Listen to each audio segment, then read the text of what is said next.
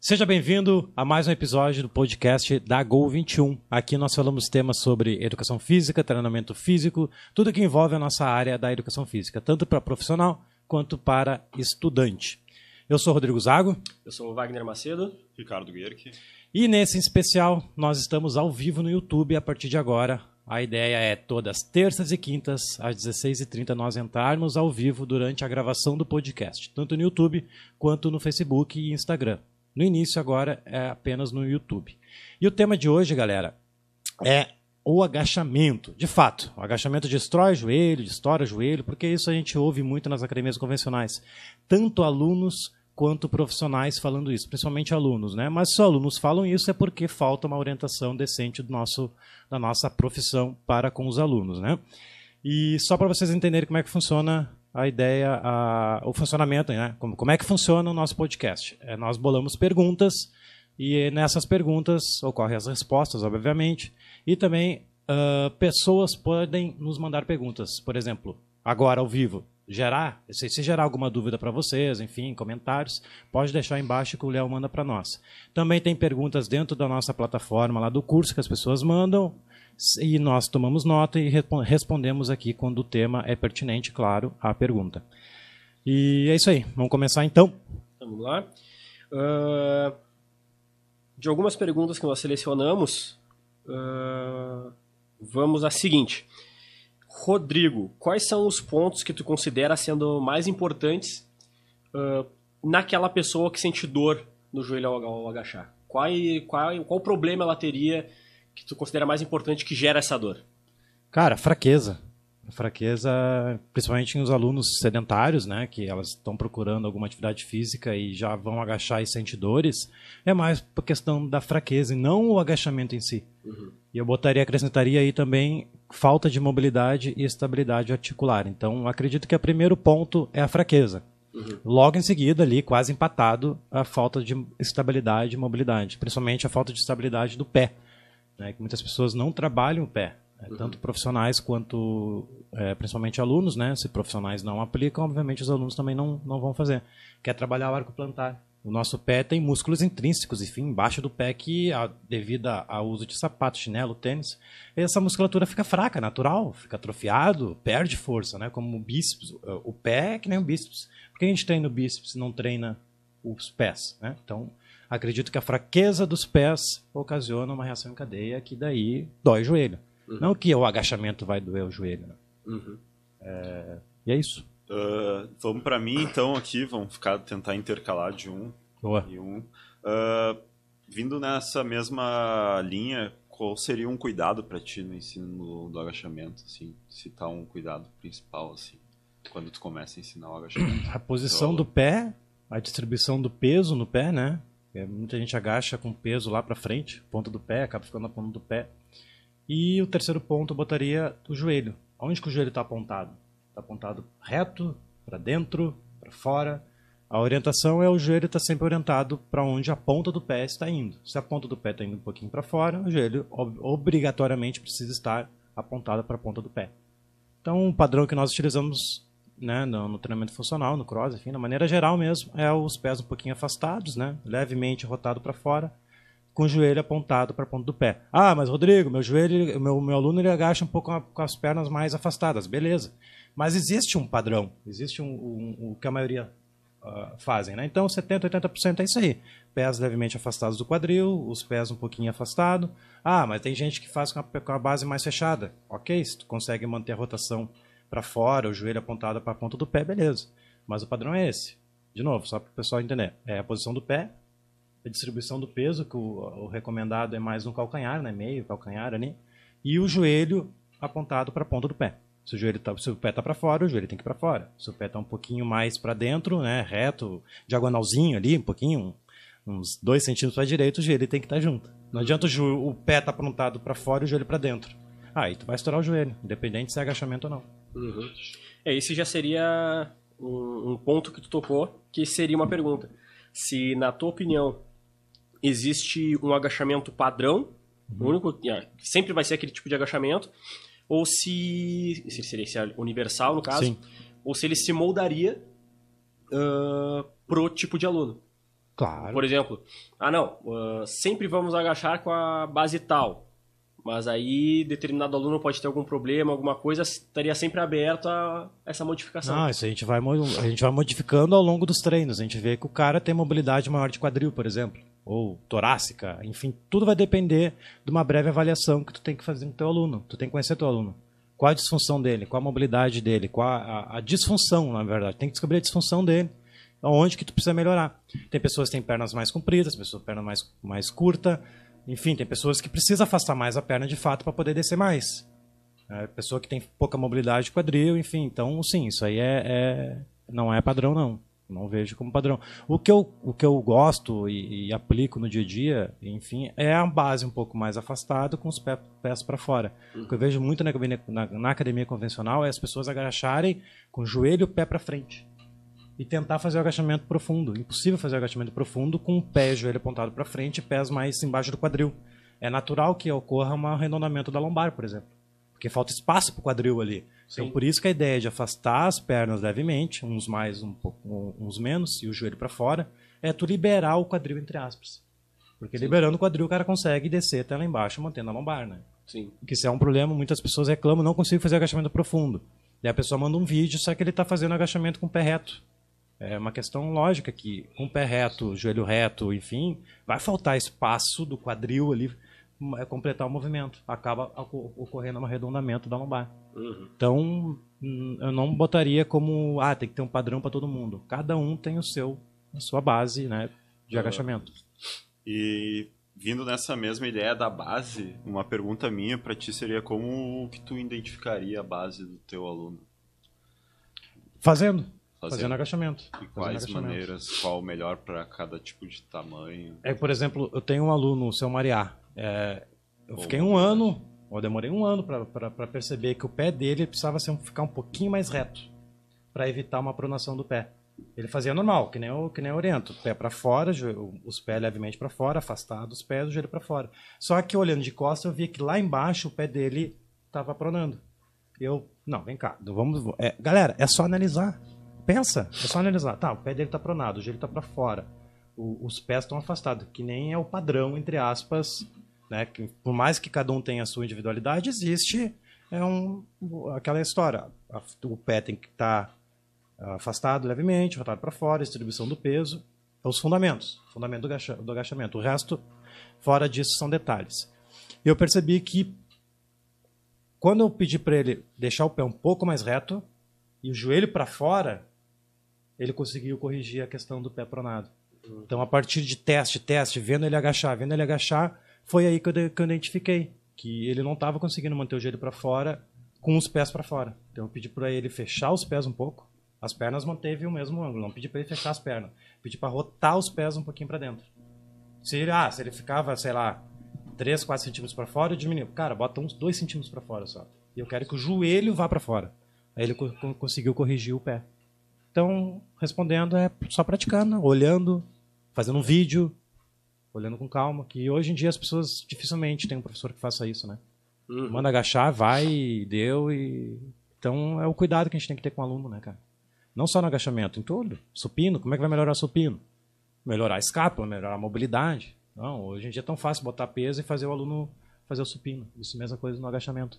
Só que as pessoas têm um bloqueio no agachamento, que o agachamento vai destruir o joelho e tal, por isso que é a ideia do, do tema de hoje. Então, tanto o professor quanto o aluno tem esse bloqueio ainda nas academias convencionais, principalmente, tá?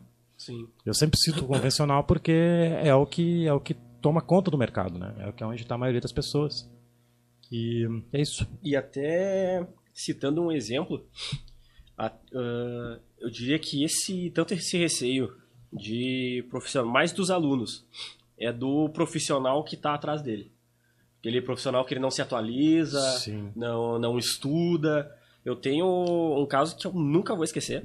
Foi antes de eu entrar para a área. Uhum. Eu estava treinando em uma academia de uma rede conhecida no centro de Porto Alegre. Estava fazendo meu treino normal, na época eu competia no, no powerlift ainda. E descansando, do, se eu não me engano, eu estava no treino de supino. Eu ouvi a instrutora e uma aluna conversando atrás de mim. Aí a aluna chegou para ela e soltou a seguinte pergunta: hum. Fulana, eu sinto dor na frente do meu joelho quando eu tô agachando. É normal? E a instrutora virou para ela e disse: É normal. Sim. Nossa. Quando eu agacho, eu também sinto dor no meu joelho. Nem te preocupa que é normal. E daí eu ouvi aquilo ali, mas a ouvir aquilo e fiquei. Cara, olha só isso. Não, daí o aluno já vai com essa informação, já passa para colega, não, não agache porque vai machucar. Não, aí tu imagina, um copia e cola imenso. Essa professora também, deve ter algum orientador que falou isso para ela, ou ela conversando. É. Virou uma bola de neve, velho. E é o que tá a nossa educação física hoje no Brasil. Sim. É um simples, fez um, falou uma historinha e é simplesmente o resumo da nossa educação física hoje. É, é um copia e cola, por mais que seja uma coisa errada, o copia e cola ela vai se tornar um negócio gigantesco, errado entre aspas, né? E, e é falta de informação, é isso aí, cara. Falta Conhecimento, na faculdade a gente não vai aprender isso aí. Uh, principalmente quem não pratica, o cara tem que praticar. Sim. Né? E mais praticar com esse pensamento é pior ainda, porque daí tu vai bloquear tudo. Eu era um, cara, confesso. Eu falava, por isso que eu escolhi esse tema, porque eu pensava que o joelho machucava o joelho. O agachamento machucava o joelho. Ah, meu Deus. Passar de 90 vai, vai estourar meu joelho, preciso jogar bola no final de semana. É a mesma coisa o terra destruir a lombar. Isso aí, todo mundo que está ouvindo, assistindo aí, sabe que isso aí é de fato na academia. Tem pessoas que falam que terra destrói lombar e agachamento destrói joelho.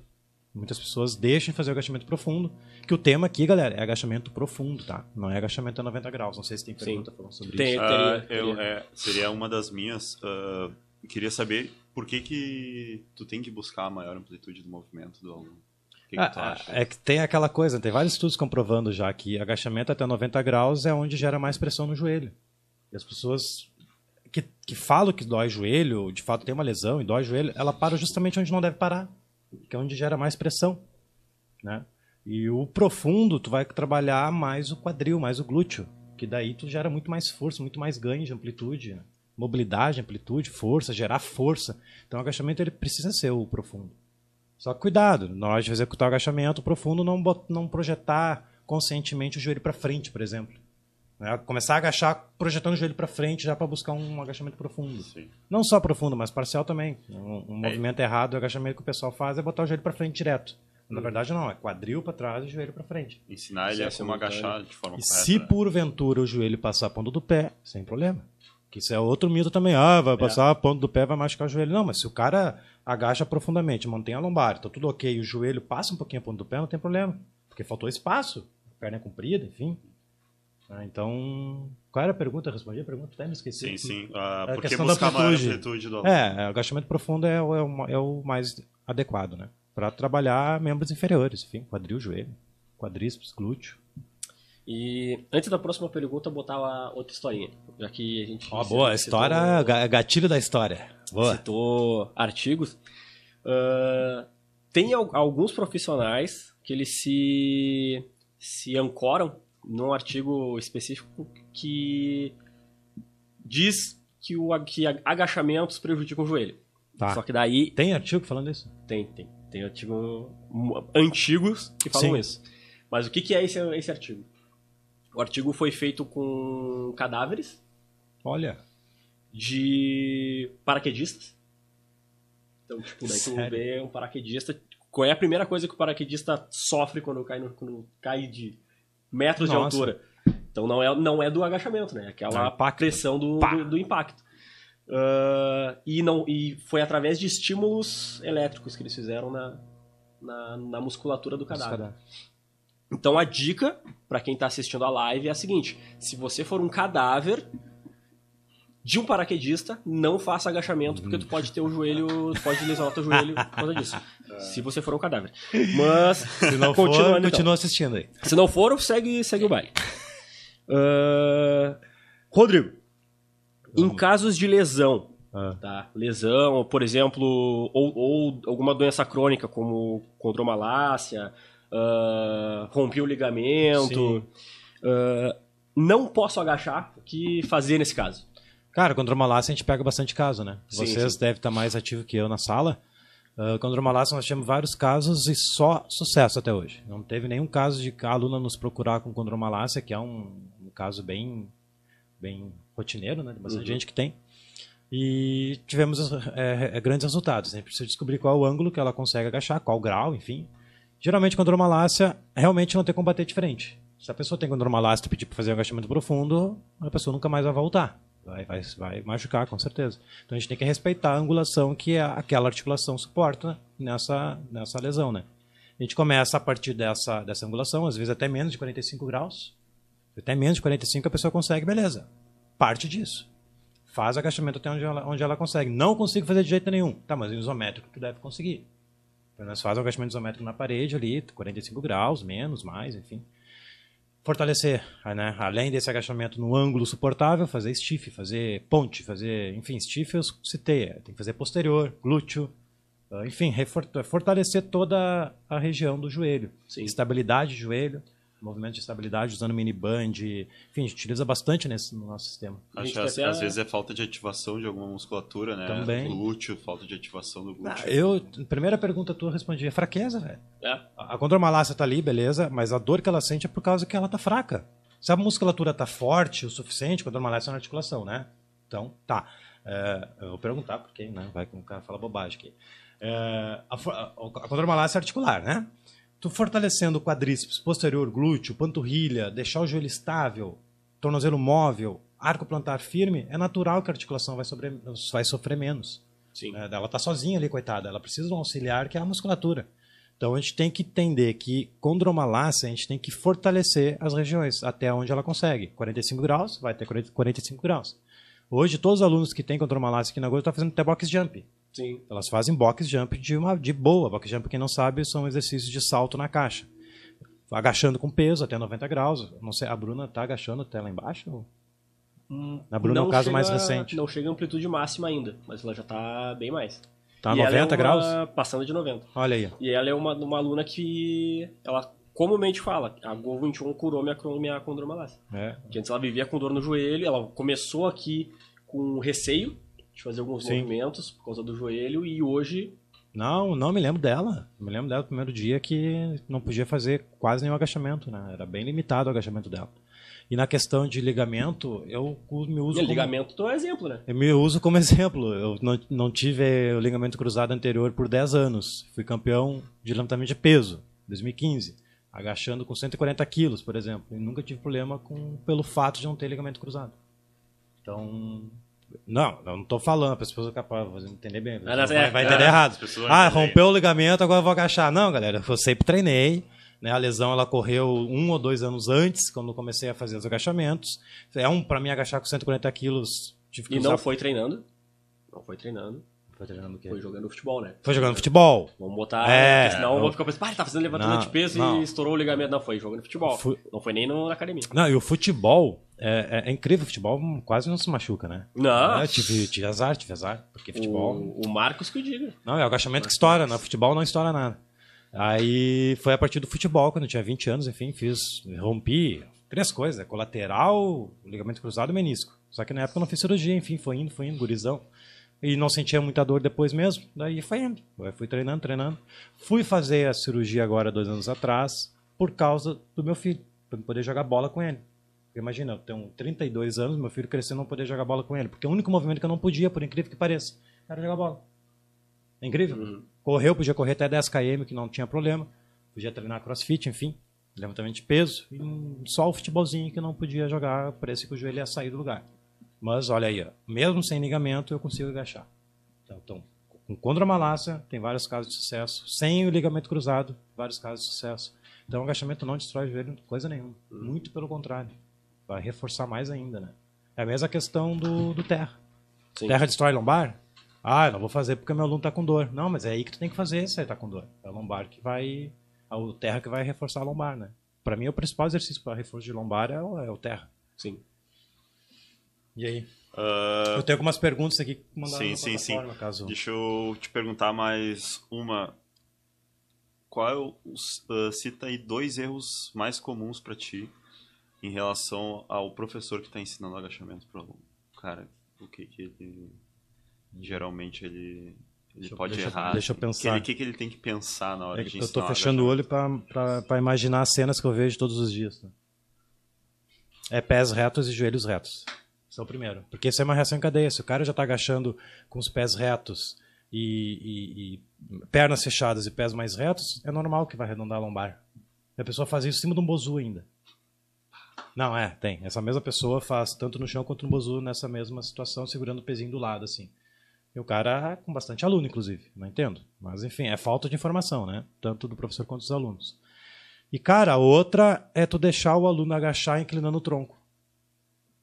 Eu vejo muito. A pessoa não tem mobilidade, mas aí a pessoa agacha mesmo, uh, inclina o tronco agachando. E a pessoa não cuida disso. Não cuida. Tá, por que está inclinando o tronco no agachamento? É falta de mobilidade torácica? Falta de, de consciência corporal? Pode ser. Né, eu tenho um caso de uma aluna que ela agachava no início flexionando o tronco e e fui eu percebi que era consciência corporal, porque ela tinha mobilidade, tinha estabilidade, tudo bonitinho. Mas consciência corporal, ó, não, é, não é assim, é assim. Demorou um mês para ela entender que o agachamento é coluna mais reta. Uhum. Não pode inclinar propositalmente, né? E acredito que é isso. Que o primeiro é o que é o, é o, que eu mais vejo, assim, pé reto e joelho mais reto. Que isso aí já ocasiona arredondamento das costas, que também é um ponto muito importante, né? E esse é o cuidado que falta do profissional. Não Sim. afastar as pernas, né? afastando as pernas levemente, joelho para fora, que nem foi no início do, do nosso programa.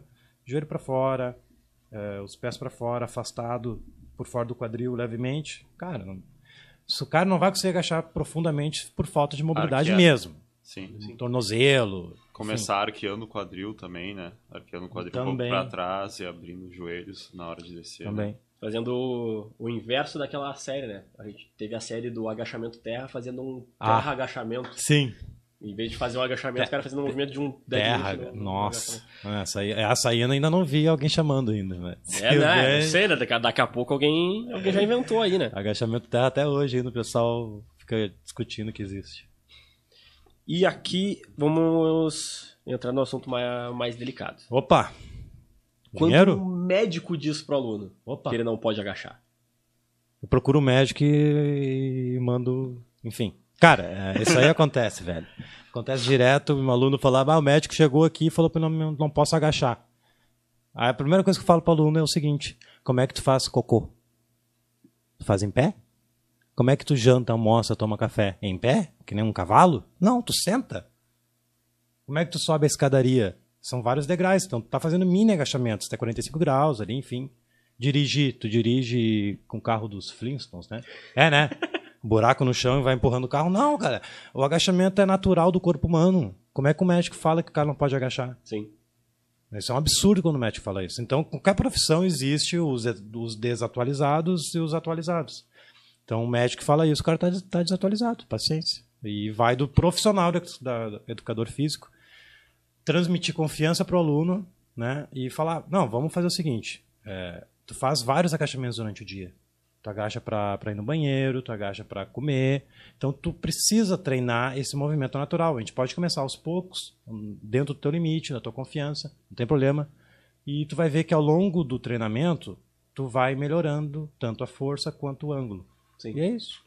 E... Não tem muito que é que, os, é que os alunos, te interrompendo, é que os alunos acreditam muito mais no médico, né? É. Isso é um problema. É médico contra educador físico. É, ah, educador físico não entende nada. E aí que entra a questão da minha luta com, com o curso da Gol. É quebrar esse paradigma, entendeu? De que ah, a gente é desvalorizado, eu ganho 4 reais a hora. O público já nos enxerga assim. A gente, tem que quebrar, velho. A gente tem que quebrar esse paradigma aí.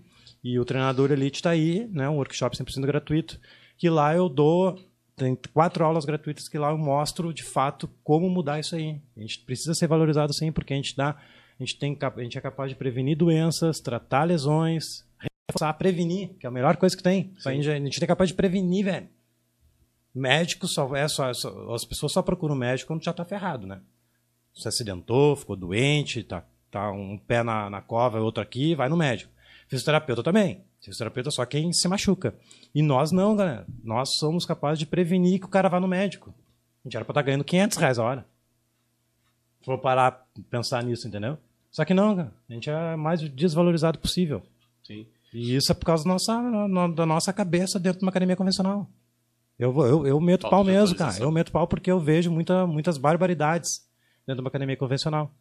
Não sei nos outros boxes de crossfit funcional. Eu vejo pela minha, pela nossa. É, a gente tenta manter o máximo de atendimento com o aluno, exatamente cuidando todas essas, essas questões. Né? Então a gente precisa quebrar paradigmas, não adianta. Sim. E esse ponto ele é um tanto delicado, porque tem um. Conversando com o meu quiropraxista, uma vez, uma, uma conversa que a gente teve, uhum. ele me apresentou um termo que eu não conhecia. E a gente sabe o que é placebo, né? Placebo, Sim. cara, todo mundo sabe o que é placebo. Que é quando o cara pensa que alguma coisa dá resultado e isso que aquela coisa não faz nada, só que acaba acontecendo algo, algo de bom porque ele imaginou que aquilo ali fazia Sim. alguma coisa de bom. E ele me apresentou o efeito nocebo. O nocebo é quando alguém chega para ti e fala assim, ó, não faz porque aquilo ali vai te machucar. E aquilo ali pode não fazer nada. Sim. Só que tu vai Pelo acabar te machucando porque tu tá, porque alguém falou que tu ia se machucar e tu acha que tu vai se machucar. Então, ou tu para de fazer aquilo ali, que a gente tem exemplo, a gente tem aluno exemplo, que é o, o Vitor, que ele faz deadlift, ah, faz sim. clean, faz tudo. Agacha, só que ele não faz swing porque um médico falou para ele que ele não pode fazer swing, Imagina, porque swing... senão ele vai se machucar. Faz deadlift com mais de 100 quilos e não, não faz swing com um kettlebell de 8, só porque, porque falaram. o médico disse que ele vai se machucar. Então e... é delicado porque tem um poder de parar o, a é. pessoa é. muito forte. Não, já tentamos várias vezes, né? A gente não. Sim, já sim. tem swing, a gente já troca, nem tenta mais. Sim. Porque ele fica, fica bravo, fica chateado, né? Fica é. bravo, enfim. Não, não vou fazer, não vou fazer. É. A gente já falou, inclusive, para cara, tá agachando com 200 quilos, tirando 500 quilos do chão, não vai fazer um swing com um kettlebell de 8. É. Né? Tu, ele sabe a técnica, inclusive, né? Acredito Sim. que saiba. Sim. Não sei, não me lembro se ele chegou a fazer. Acho que nunca fez. Não, não, não voltou. Não, acho que nunca fez, nunca mais. fez, nunca fez. E acabou as perguntas? Não, não, uh, tem mais ainda. Uh, tenho duas, na verdade. Uma, Acabou não, acabaram. Diferentes. Uh, em relação, acho que já foi respondido, né? Tinha uma em relação a um argumento para convencer o aluno a agachar com profundidade. Sim. Qual já foi respondido, né? Então vamos para uma questão interessante sobre como funciona a respiração no agachamento com carga. Boa, boa. Seu Wagner, Wagner acho que vai me responder melhor que eu. O erro dele? Respiração. É. Acho que trabalha mais, eu não, nunca fui muito cuidando da respiração, confesso. Porque como já foi competidor, competição que daí faz a, a, melhor técnica possível, né? Sim. Que, que esse é outro problema. As pessoas é, falam que a técnica de X coisa é errada. Mas, galera, a técnica que é feita numa competição é a técnica mais excelente na minha visão. Sim. Porque o cara tá num alto nível. Então a técnica que ele precisa fazer é quase perfeita. Ou pra, perfeita, na real. Sim. Perfeita. Claro, tem, existe um bom senso. Por exemplo, o arco do supino. Não vou pedir para o aluno fazer aquele arco que os atletas fazem exagerado na lombar. Não, faz o arco das costas, bonitinho, pé no chão. Então a questão é. da respiração, acho que vai até... me responder melhor que eu. Só antes de responder a respira... sobre a respiração, já que tu comentou do arco, tem até uma das federações de powerlifting, uma das mais respeitadas, ela tá criando uma forma de banir esse arco exagerado e só deixar ser usado ah, é? na competição o arco, esse arco natural. Esse que a gente prega e tudo mais, que é o, o tranquilinho ali. Porque é, é o, aquele exagero que eles fazem é até um roubo, né? Porque daí Sim. a barra faz Sim. isso aqui de movimento. É, Sim. faz sentido. Uh... Quanto mais arco, menos amplitude a barra tem que é. percorrer, é. né? Sim. Uh, sobre, a, sobre a respiração, então. Ela varia entre duas formas, vamos colocar, referente à carga que tu vai utilizar. Uh, quanto mais leve for a, a carga durante o movimento, a respiração ela se dá junto com o movimento. Então tu vai expirar enquanto tu tá fazendo, enquanto tu tá descendo e tu vai inspirar enquanto tu tá descendo é, e vai expirar na subida, controlando junto com a, com a repetição, porque como a carga é leve, a musculatura em si tu já vai conseguir que ela te estabilize para fazer o movimento. Em caso que daí já está utilizando uma carga muito pesada e perto do pesada, perto de uma, uma repetição máxima, ali 80% para cima, aí a gente já entra em algumas uma, uma, técnica de respiração entre aspas, que tu tu inspira, puxa bastante ar para o abdômen, tranca a respiração, contrai o máximo que conseguiu o abdômen, faz a descida e durante a subida, passando ali dos 90 graus, tu solta a respiração com um pouco mais de força, não não solta ela inteira, solta um terço, vamos botar, e termina a subida. Que com a, o abdômen cheio de ar, ele te, vai te ajudar a manter pressão no, no, no, core, uma pressão no abdômen ali, e vai te ajudar a não arquear por causa da carga. Mas isso só em carga muito pesada. Carga leve não tem essa. A musculatura em si já, já aguenta. Então só respirar normal, inspira na descida, expira na, na subida, que segue tranquilo. Isso aí já me lembra mais uma pergunta que, não, que a gente não bolou, ninguém perguntou, é sobre o cinto. É cinto verdade. no agachamento. É verdade. E aí? Eu vou dar minha opinião, tá? Aí vocês dão a sua, as de vocês. Eu acredito que o cinto no agachamento, no terra, ele só deve ser usado nas cargas extremas. Porque Sim. muita gente usa desde as cargas iniciais. Isso aí ela anula o que deveria estar sendo feito pelo abdômen, lombar, o core. Sim. Então, eu não sou contra o cinto, mas também não sou a favor para quem está iniciando, para quem está fazendo treinamento normal. Eu, Rodrigo, eu só boto o cinto quando é a última série. Ou penúltima série, enfim, só para realmente cargas extremas ali, para evitar, né, e dar um upzinho, né? Sim. O cinto ele dá um up para nós. Né?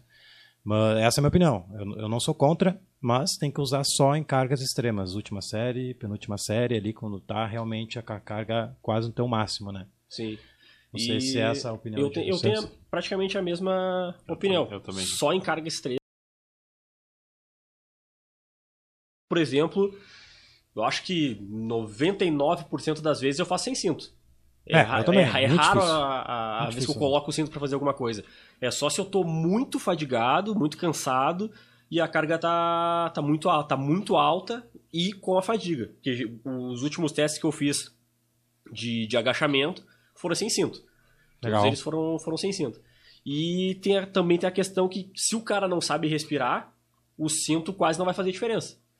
Porque se Boa, tu apertar demais o cinto, ele vai mais te prejudicar, porque ele vai te machucar, por estar muito apertado, do que te ajudar. Sim. Pode até gerar problema. Tem casos de se tu esguelar demais o cinto, pode estar uma, uma hernia inguinal, pela pressão que tu vai gerar ali dentro.